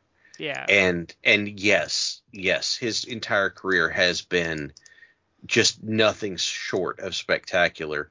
But this is Flair's prime era where he could damn near do no wrong and and Brad's right. And I I have to go I was I in the scope of this discussion he's right and I was wrong. Because my, because my, and now if we were talking about if we were talking about the all-time goat list, Funk would probably win for me because if you were to look at my, if I were to give you like my best wrestlers of all time, I'd probably be like Jushin Liger, Terry Funk, like Misawa, Flair, Kawada, Bret Hart, like in that kind of order would probably be like the top of my list.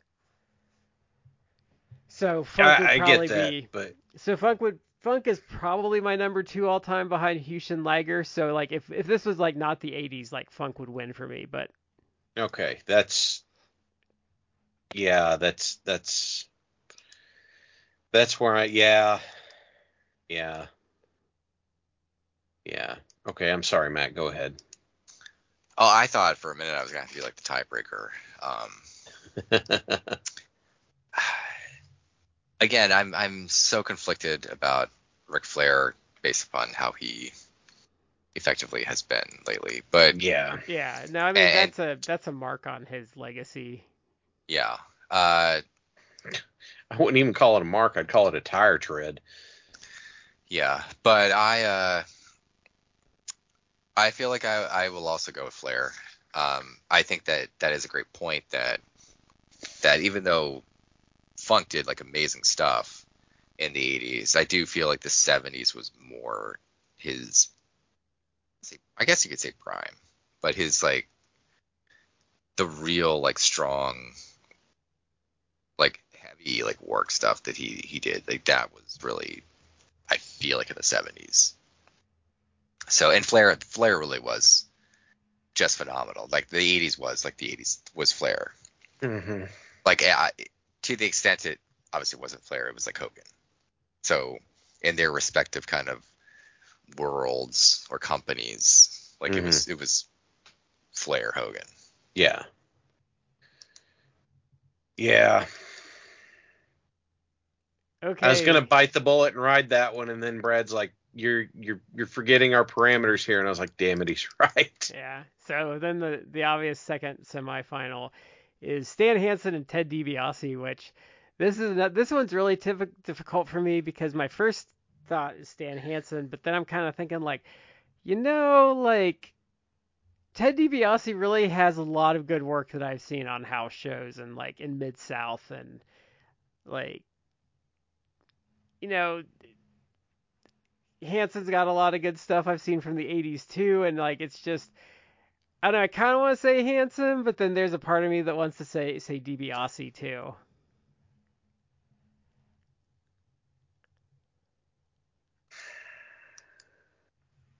and we're going to get very quiet, which is not good for a podcast to do because we're all sitting here thinking very, very hard about what our answers are going to be. Um, I'm gonna look something up because. Uh, yeah, I'm gonna look something up. so, Brad, you said that that Hansen Andre was 82, 81. 81. All right. Needed that for a little bit of framing. Um, Because a lot of the DiBiase stuff in Mid South we've seen is like 84 and 85, and I think we might have veered into 86 on one of them. uh huh. Yeah, and And the well, I mean we can't use it, but the Patterson match we watched in WWF that's awesome was like 79, so we can't use that one. No, we can't do that. But okay, wait. When was when was Hogan's WWF debut? 80 oh 79. It was seventy nine. Okay. Okay, hold on. What have you found, Matt? You're worrying me. No, it's it's it's such a tough call. it is. Um, I want, I'm I'm hold on. I you can keep talking. I wanted to see if Stan Hansen got any more Observer five star matches or awards in the 80s. Okay. I yeah, that's so basically what I I was just looking up. I mean, I wasn't looking up Observer Awards, but I was looking up uh like a cage match, his matches Yeah. for the 80s versus the 90s, Mm-hmm. and it's actually really close in my opinion. It's really tough, but so I'm gonna go and say and I'm gonna use the metric. I'm gonna use the. It's, it maybe it's a cop out, maybe, it, but it's a caveat that I'm gonna I'm gonna employ. Flair Uh-huh. versus Funk. Brad made the argument. Well, Funk's stuff was better stuff, best stuff was from a different decade, and Flair, but it was the 80s was the decade of Flair. So using that same metric, looking at 80s Hansen versus 90s Hansen, I personally, and this is it's subjective, but I personally would almost feel that 90s Hansen, his work was better than 80s. I would I It's- tend to agree with that. Now, can I can I just throw these in here real quick though? Yes. For our conversations. Okay, so for Observer, he got Best Brawler in '85, uh, Tag Team of the Year in '82 with Ole Anderson. Now, Tokyo Sports, which I'm going to use for this because I think that they have some credibility to add. He got the Popularity Award in 1980, Match of the Year in '88 versus uh, Tenryu, and then oh fuck, we should have. Damn it, I need to stop. Okay, never mind. I got distracted. And then 82 versus Giant Baba, Best Foreign Award, Foreigner Award in 82. So that's a little more hardware he amassed. Yeah, 80s. Uh, I'm looking at. He still had great stuff. He had two really good tag teams. Uh, at least two. He was Brody part of a tag. and- Bro, well, three now. Brody. He actually also t- teamed in the 80s uh, in All Japan with uh, Terry Gordy. Oh, I forgot uh, about that. Yeah, and he also in in in All Japan and other places he he tag team with ironically DiBiase. Um, but I Mhm. still I still probably would go 90s, even though in the 80s he had like Tenryu as an opponent, Jumbo Tsuruta as an as an opponent. Uh, he had a lot of good matches there, but And and I think the other thing that hurts his 80s work in Japan Mm. is they didn't buckle down and like start doing clean finishes until like 89 and 90. So like if Mm. you watch a lot of the 80s stuff, it's all the, a lot of bullshit like double DQs Oh, and double countouts and would- stuff, which that would seriously piss me off. which was the style because I told you like so. Um, you remember the little muscle toys when we were kids? Yeah, yeah. those- Ultimate Muscle. Yeah, the little muscle toys when we were kids, the little tiny pink guys. yeah. So that was a manga in Japan called Kinnikuman. Uh-huh. Mm. So that was so predominant that he didn't he did one of the like he did a joke in one of the comics where Inoki and Baba were like got into a fight. Like just as a side, it's like a two panel joke where they get in a fight and then they fall out of the ring and they both get counted out. Like that's how predominant it was that they did a gag about that. Wow. like at the time. So, um, which is if you want to read that, it's hilarious because Terry Funk actually has he's actually Terry Man. So he has his own he has his own ultimate he has his own muscle character. Um, but I would say I would say that I'm gonna I'm I'm gonna actually use that as a tiebreaker for me to say Ted DiBiase because I think Hansen's quality of work would be hurt by the way they did finishes at the time. Yeah. Just because that was the style at the time does not mean it won't piss me off. You know, it's it's here guys, I will make my one annual Simpsons joke because I didn't watch the show. Just because it was a style at the time to tie an onion to your belt doesn't mean it was ever a good idea. Mhm. So, um, with that in come to light, that would that would severely aggravate me. I've been And- haunted by that meme Justin posted in general, the Joe Biden one, like I had sex. It's just like I burned into my memory. I'm just like, God damn it, Justin.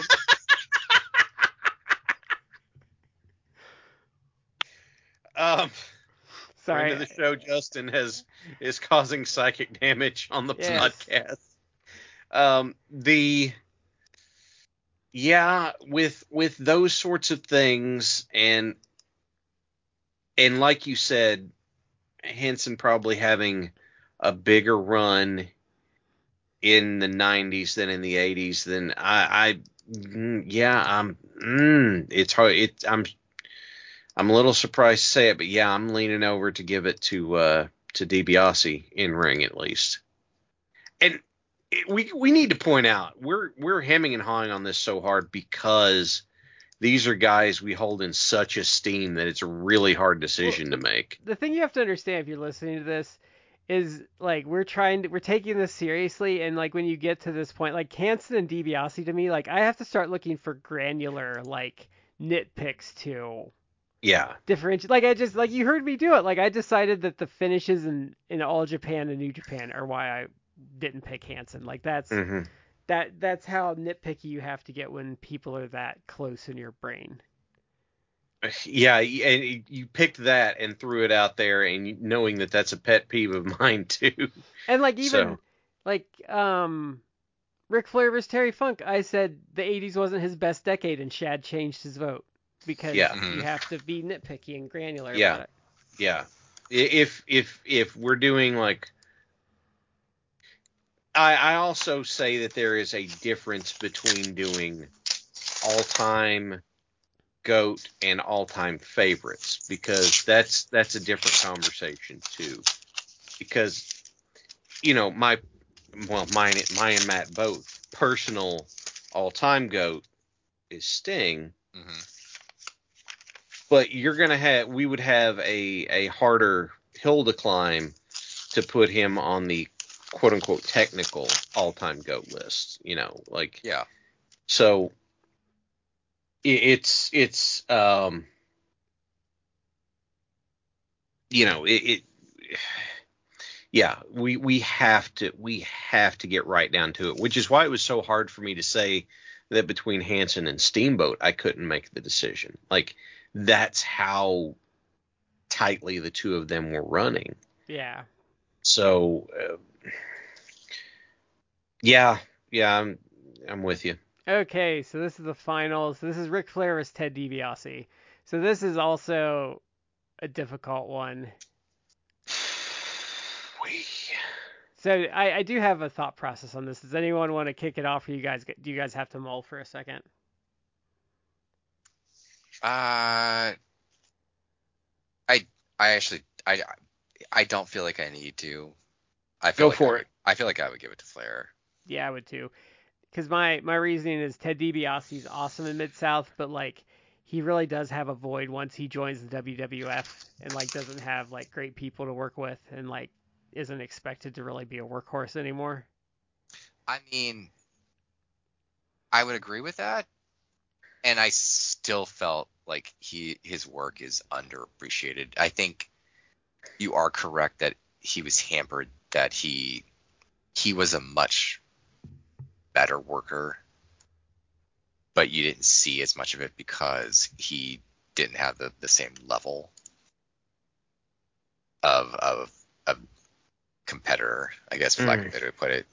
Um, but I still felt like he he did have strong work. He was able to go out there and have good matches with, with certain people, and I felt his character work was just fantastic. hmm It's a it, it it falls back over towards um what was putting DiBiase over Lawler for me. Because the conversation here was was was which is which. And if I'm going to remain consistent in my uh, criteria and because I don't I don't feel like it's fair to just change my mind because I want to. Like if I'm going to be consistent about it, then DiBiase went from being that in-ring guy, like you said, to doing more of the character work, which is not what we're grading on.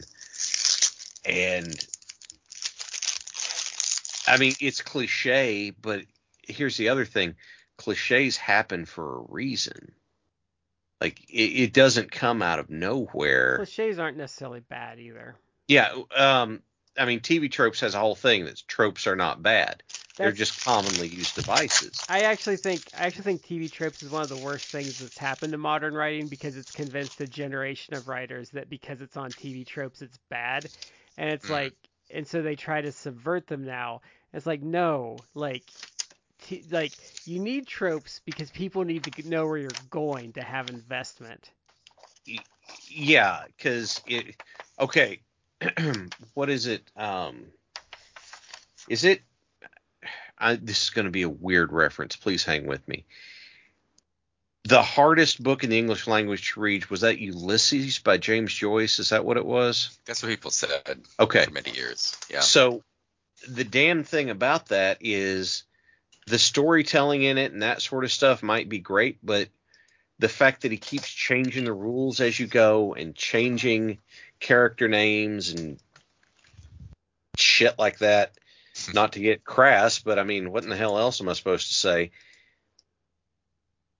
Means that yeah, okay, it's it's brilliant that he's doing all this sort of stuff, but it makes it damn near impossible to read. And And at that point, I don't At that point, you're just like um, you're just kind of beating off in my face, like with your intellect, Well- instead of trying to like t- like instead of actually trying to write a good book, you're just like masturbating on the pages.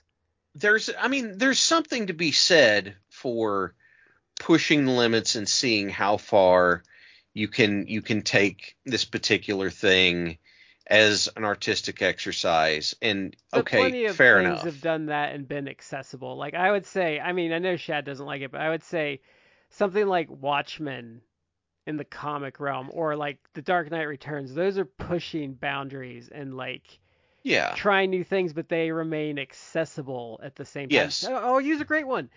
Um, Neil Gaiman's Sandman comic is all sorts of pushing boundaries, and it stays accessible. Even like his book American Gods, like pushes a lot of boundaries, and it So- stays accessible. The comparison that I was going to make is you can have something that is a marvel of engineering of how all the pieces fit together and how well it's designed and that sort of stuff. But if what you have designed is a car that doesn't run, go from point A to point B that you can't ride in, then it it misses the point. It, you know, it is not actually a car. What you have is a car shaped object that imitates a car. And so if you discard tropes, then what you're doing is you're discarding the common parts. You know, you're you're dis- discarding the the common the pieces, the you know, you're you're you're like if I, I'm not going to use any tropes in making this, it's like well then you know you're trying to build a car that doesn't have a transmission to it or something like that. It's a bit of a broad metaphor, but just but tropes are not bad. Or or you're And or you're trying to subvert the language so much. Like Pathfinder 2, uh, second edition does this, where it's like you're screwing with the the language so much that you actually kind of write a convoluted book because you're trying to like change something. So instead of like in like Pathfinder saying like, well, to hit, like to to roll roll to hit, you're saying, well, you're gonna use the whirly gig instead, and suddenly like you lose the plot because you're um or even um Pillars of Eternity did that. They were trying to do D&D but not D&D and then the whole Uh-huh. system sucked because like D&D works for a reason. Did you play Pillars of Eternity? no, I never touched Never it. Never play it. Uh, yeah. So just because it's a trope or a commonly held opinion does not mean it's wrong. You And know, Tom it- Brady. Tom Brady is regarded as the greatest NFL quarterback for a reason, even if I don't personally care for him. You know, there's a reason that he has that. There's a bunch of standard metrics that are like, yeah, that's the case. That does not make it a bad opinion if you agree with it. You are not bad or mentally deficient for agreeing with that opinion. And in this case, saying Flair was the best in ring worker of the 80s, it's, I mean, that's a commonly held opinion for a reason. And conventional wisdom is uh, is, is conventional wisdom for a reason. And like I would say, I would say if we did like a '90s goat, he would be on the list, but he wouldn't win for me. But like in my No. opinion, for North America, like Flair owns the '80s, and it's not even close. it, Yeah, I would agree. I might say it's closer than you guys say it, but you know, he's he's out in front. It, it, it's it's also easier to separate. It, you guys mentioned the ick factor on on Flair with a bunch of stuff that's come to light recently. It's easier to separate the art from the artist just because of the time frame whenever this stuff came to light. Um, you know, we're we are sep. It's 20 years ago. Not 20. God. 40. It's 30 to 40 years ago where we're this time frame of his work when we're talking about and all of this Flair stuff just now coming out. Like intellectually we know it's the same person, but it's easier to separate the two in a a thought exercise. So eh, like you're right, the ick factor is definitely there, but it's it's also not as hard to to Well, to pull I- pull. I, this is not a defense of him. Okay, please, people, do not take a defensive take this as a defense of him. But most of the guys working in the '80s had that same like ick factor about them. So, I, you know, it's hard to. It's hard. It's it's hard to hold that like necessarily against him if I'm going to watch '80s wrestling because half of them are in the same boat. Hmm. Well, there it is. We got there, gritted teeth and white knuckled the whole way. Yeah, I kind of wondered if someone might pluck it out. I actually thought I actually Terry Funk had my vote for a while, and then I really started thinking about it, and I was like, no, Flair's like the '80s isn't like I wouldn't call the '80s like Funk's decade. It's not his prime time. Yeah, because I would even say the '90s is a better decade for Funk than Than the 80s? yeah. Hmm. I mean, I wouldn't say his in ring is amazing in the '90s, but I would say him is like, and his importance to wrestling was Oh, okay. bigger, and he was more also- of a factor. I would also say it's it's more consistent because it is something that um, he was regularly doing as opposed to it seems like in the 80s it was like highs that would pop up here and there and then He you know disappeared for a stretches between yeah yeah Because I really don't think he did much in like '87 or '88, if I had to look. right And so, that's it's hard to and so it's hard to vote for a guy that like is inactive for a large period of times. But like you know the '90s, he really did have like a I wouldn't say necessarily a positive influence on the industry, but like he you know ECW was largely built on his back.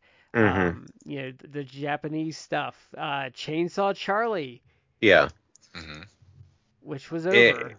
which which helped solidify uh it, it was something that helped solidify Mick Foley as as breaking into the top tier um was was that that feud and kind of that that ability to to show off that side of him a bit more um I mean, he got over wearing pantyhose on his head, so I mean, you got to give it to the guy. I still, to this day, I don't think anybody ever got an answer as to why he didn't just want to be Terry Funk for it. But I, I- mean, I think all right, I think it, so. If I had to guess, I think Vince wanted. I think Vince wanted him, but Vince he was a little too old in Vince's eyes, so they put the they put a mask on him that didn't really obscure who he was. yeah. So you knew it was Terry Funk, but then you know Vince can be like, well, he's not old at least. with with his face covered. I don't know. That's that's always what I, I that would be an interesting one because Foley's never talked about that part of it. I guess he never was in on those conversations. The only thing I remember, and that may not be a lot, but he said for some reason Terry wanted to do it that way. And that's the only thing I can remember uh, Foley talking about. And that's also my favorite Foley story.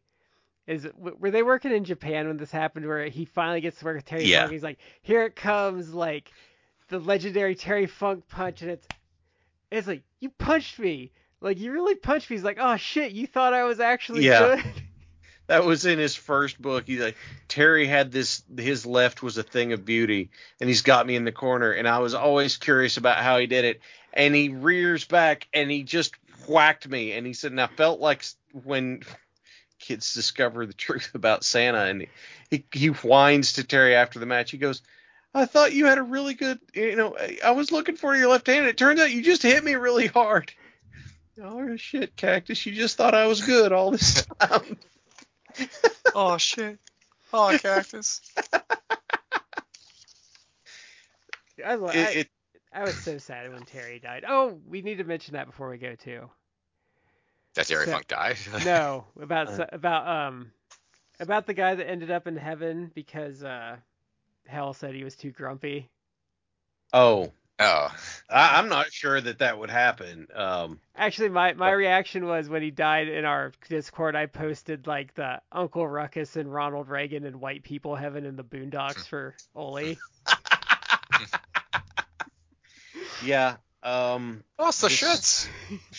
The shits. This- Fuck you. Fuck you. Fuck your wife. That's an inside joke for people who've listened to the Laughs fan. Um, but that's that's uh, He was racist, You know- by the way. Ask Teddy Long.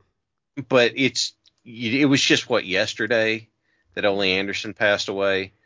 Um, I And mean, true wrestling legend. Like, let's not. Like, he's a he's a meme and stuff. But if you watch like stuff with him in it, like he's a great promo. Um, his in ring isn't necessarily like my cup of tea, but like he's a great promo. I love his tag team with Arnie Anderson. Mhm. Um, part of what stands out to me about Ole Anderson is, frankly, his run uh, in the the mid and early and mid '80s as a booker, because he he was booking Georgia it in that like, time the, frame. the the show. Yeah, and he was he was kicking the shit out of Vince until Vince pulled some shenanigans with TBS, I think. Well, the, the, he bought the Brisco shares, but it was it was starting to wane at the time. Like they were, the booking was getting bad. He had to wait for him to to weaken a little bit. Yeah. But I mean, I think from like So- 79 to like 82, they were like the thing. Mm-hmm. Well, I mean, Ted Turner always credited uh, wrestling as part of what made TBS a thing. So Yeah.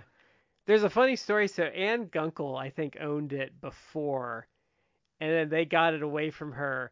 And this just shows how dumb. Like when people t- whine about how um how Vince like put everyone out of business. So like she used to own the territory, and they kind of like edged her out, and Mhm. then she started running Outlaw as an opposition to them.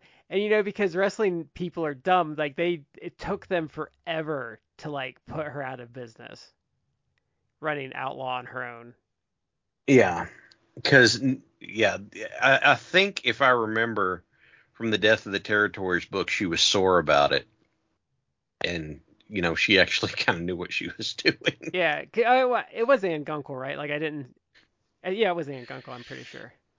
Okay. Uh, I remember the story. I was I was trusting you on the name because I couldn't put I couldn't put the name to it. But regardless, Yeah, like the, the the the wife of the owner like got pissed at them and ran outlaw, and they could not like put her in the ground. Is pretty much. Mhm. so so yeah, there went uh there went Ole. Yeah. Grumpy into the The- grave. Orgasms didn't even make him happy. Yeah. That is that anytime somebody says that name, that's the first line I think of. I, I cannot help myself. It's it's just it just seems to be so descriptive of the man, you know. Yeah, it was Ann Gunkel. I was right. Ha. Okay. And then there was the I don't remember where I saw it. It might have been somebody on Reddit put it up, but it was it was someone asking Ole Anderson about politics and he's like I'm 70 years old and I don't know where I am half the time. And these people who are in these positions that don't know where the hell they are half the time are running the damn country and you think I'm going to be happy about that shit? Which was just a remarkable statement that took me off guard. Yeah, there's that infamous Observer radio thing with him and like, oh God, was that like 2002 or 2003? I don't know. You you got a little you got a little staticky there for a second. What happened in it? Oh, that there was like an Observer radio thing with him where he got really grouchy, and he was just being Ole. hmm It was Well, kind of I mean- at the time. Okay. that that that was that was the era where I was really starting to dig into the the deeper side of this. So I may not have caught that uh, quite so I wonder if he's is he in the Observer Hall of Fame? probably. Oh, he's probably in with um, he's probably in with Gene. Okay, I, I was gonna say it, you know, as as a member of the Horsemen, but Tag Team of the Year. No, he's not in. Huh, interesting. he's not in there at all. He's in the NWA Hall of Fame. I would have thought his team with Gene would have gone in. Well, as has been made clear this year, the Observer Awards can sometimes be somewhat unpredictable and fickle. Those are weird, such weird awards though. Like Fickle. how, well, like what I don't understand. Like, and I, I'm not even. I think WWE was the promotion of the year just from a financial standpoint. I don't disagree with that. But how, um, how does someone get Booker of the Year, but none of their shows won any of the awards for shows of the year?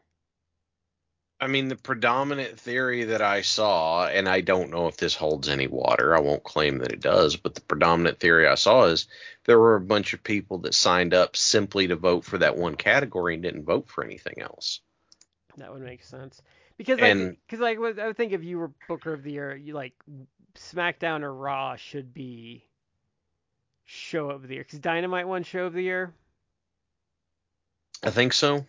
Like you'd think a pay per view might take like a show of the year or something. Um, like because I don't think because this is because like I'll say I don't think Tony Khan should have gotten it this year because I don't think AEW is particularly well booked. I would have probably given it to whoever's booking CMLL. hmm um like and I wouldn't have given promotion of the year like personally like I would have abstained this year because I thought WWE sucked. No, I'd have, I'd have given it to CMLL, sorry.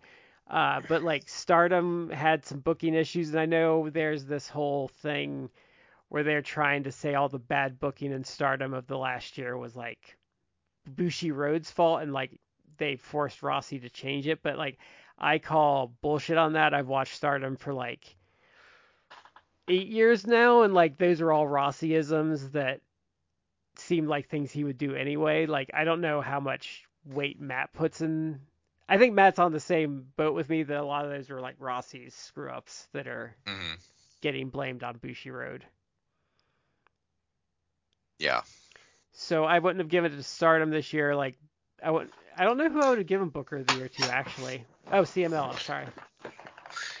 Well, Uh, I mean, Yeah. Go it- ahead, it's- Uh, sorry, to, sorry to cut you off, Shout out, You were about to talk, but it's okay. uh, yeah, I don't know. I I probably would agree with you. Like I don't, I don't know that I would give it to Tony Khan. I I feel he's a, he has a stronger case than Triple H, but I wouldn't give it to guys that uh, you would think otherwise, like like Rossy. Like I don't know. I feel 2023 in many ways was not a great year.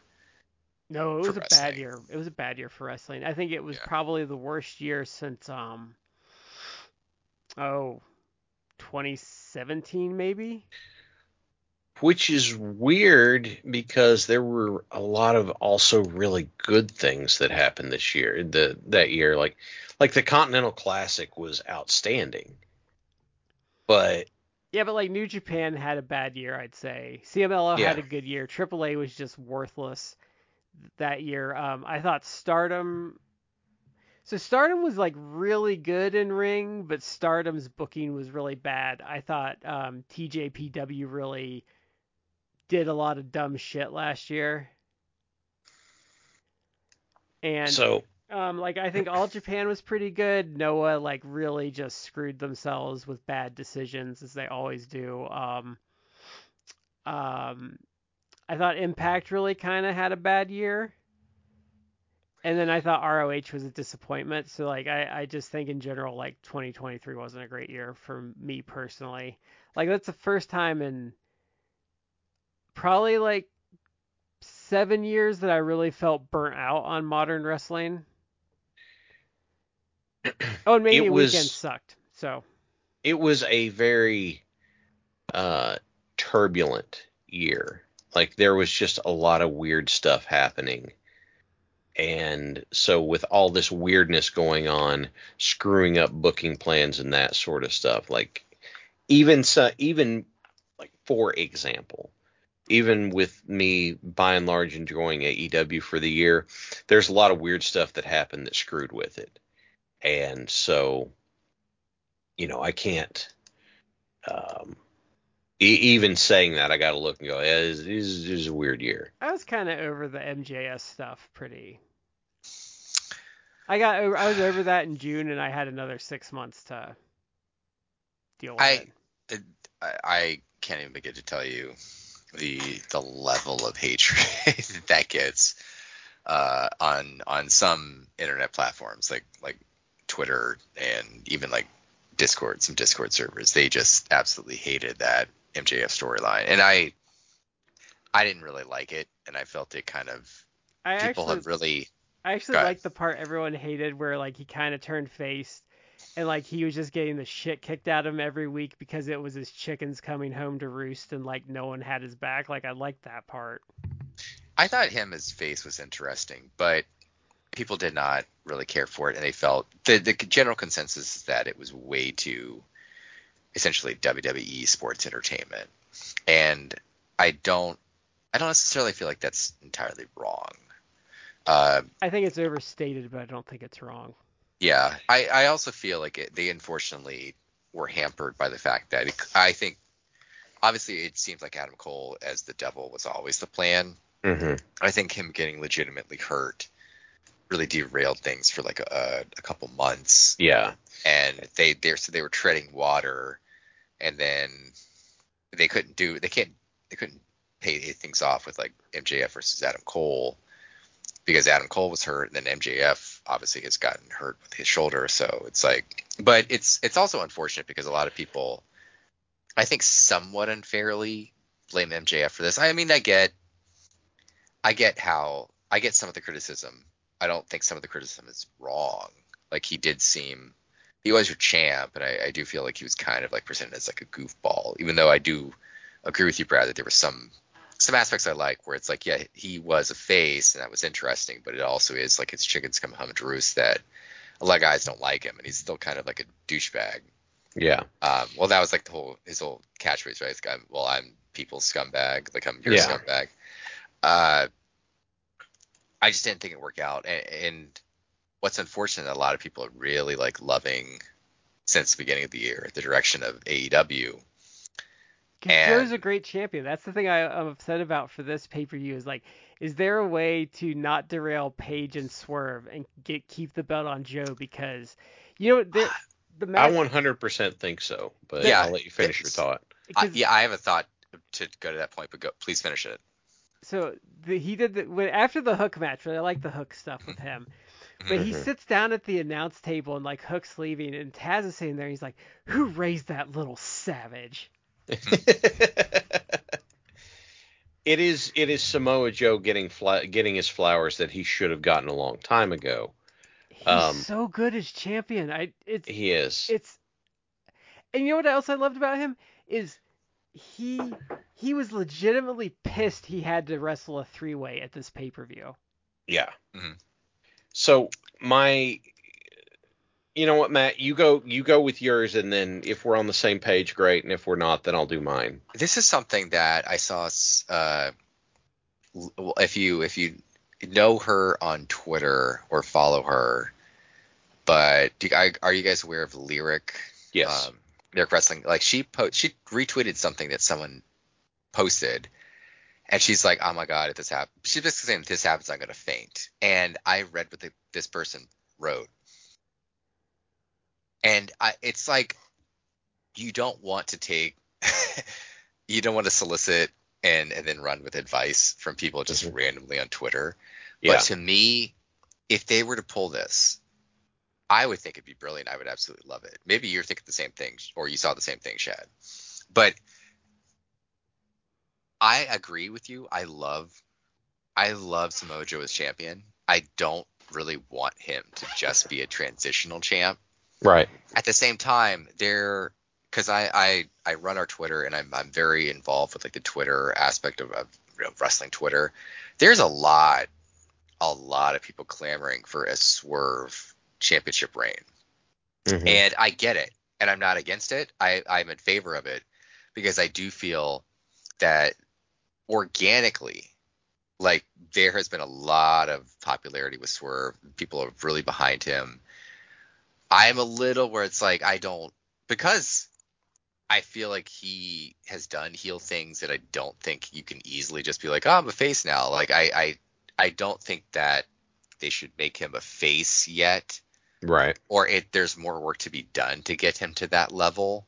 You could turn Nana on him down the road too. I, there's ways you could turn him face, but I don't feel. But, but I'm not saying I'm against Swerve getting crowned as champion, but I also just love Joe as champion. So I would like to see maybe Swerve becomes champion at like double or nothing, Hmm. and you just give Joe a little bit more of a reign, and then you could go back. Uh, but the thing that Lyric retweeted and that someone came up with that I think is brilliant. You have this Hangman Swerve feud, which has become almost like this. This I feel has reached a level and is continuing on that path, but it's reached a level that when it's all said and done, this will probably be like in its own way, at least in the AEW realm, this will be like Flair Steamboat, or it will be you know who like whatever like Sting Hogan in the 90s WCW It's one or, of the best. or rivalries. Hogan Hogan's yeah Hogan Savage in the 80s in WWF. It's it's it's become this like amazing iconic rivalry.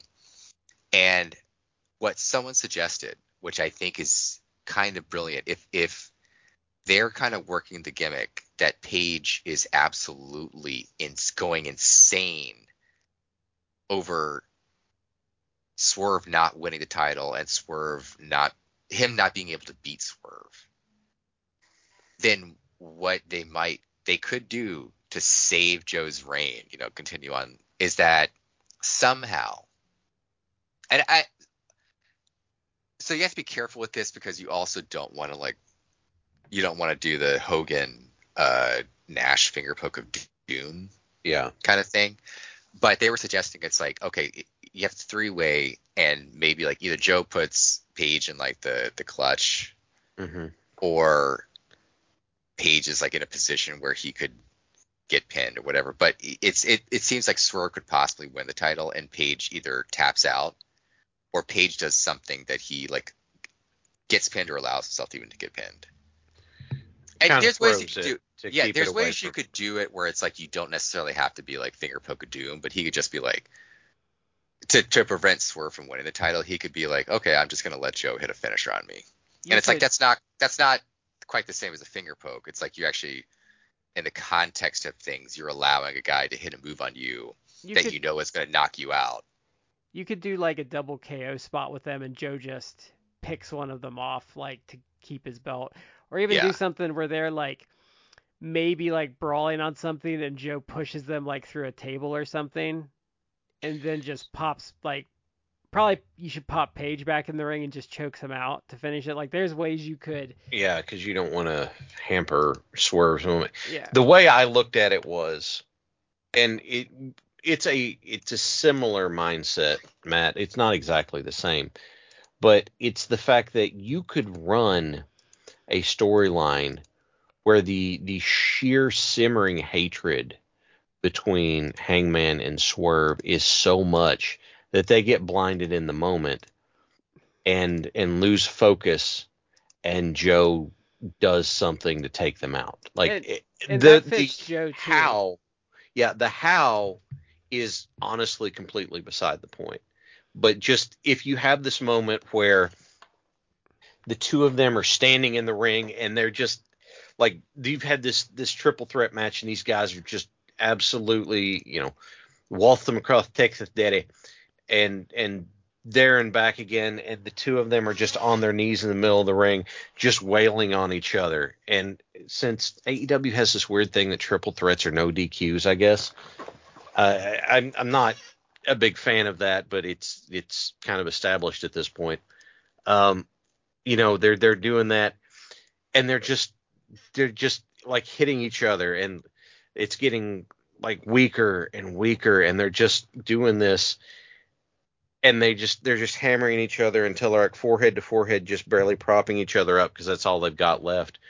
And then Joe sweeps in with something, and just just flattens them, and then just falls over on Page and pins him or something like that.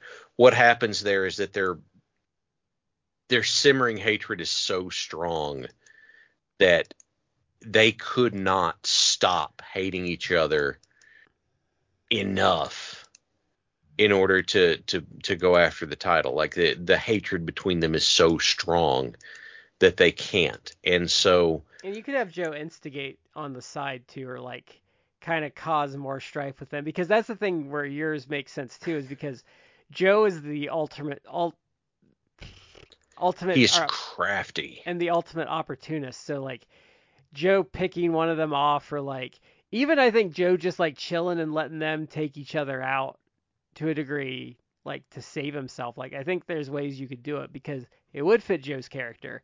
Because Joe doesn't care about anything other than keeping the title. That's why he was mad about having a three way because it made it harder to keep the belt.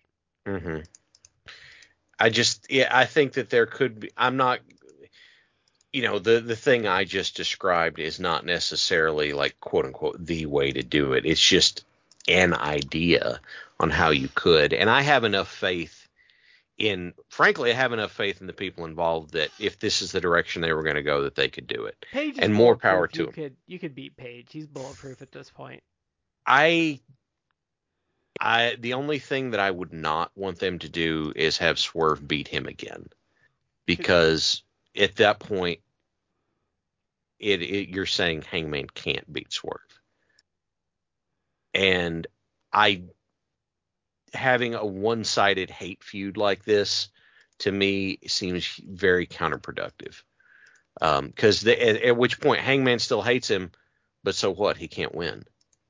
Like what what's the point? He can't win. He couldn't win as a face, he can't win as a heel, so you know, he's just he's screaming into the void against this thing he can't overcome now. Well, and the problem, the thing is, it well, it defeats the purpose of Page's characters, kind of, and they did it with Moxley in other situations. Well, the title too, is the idea with Page is Page just keeps hitting his head against the wall until he breaks through.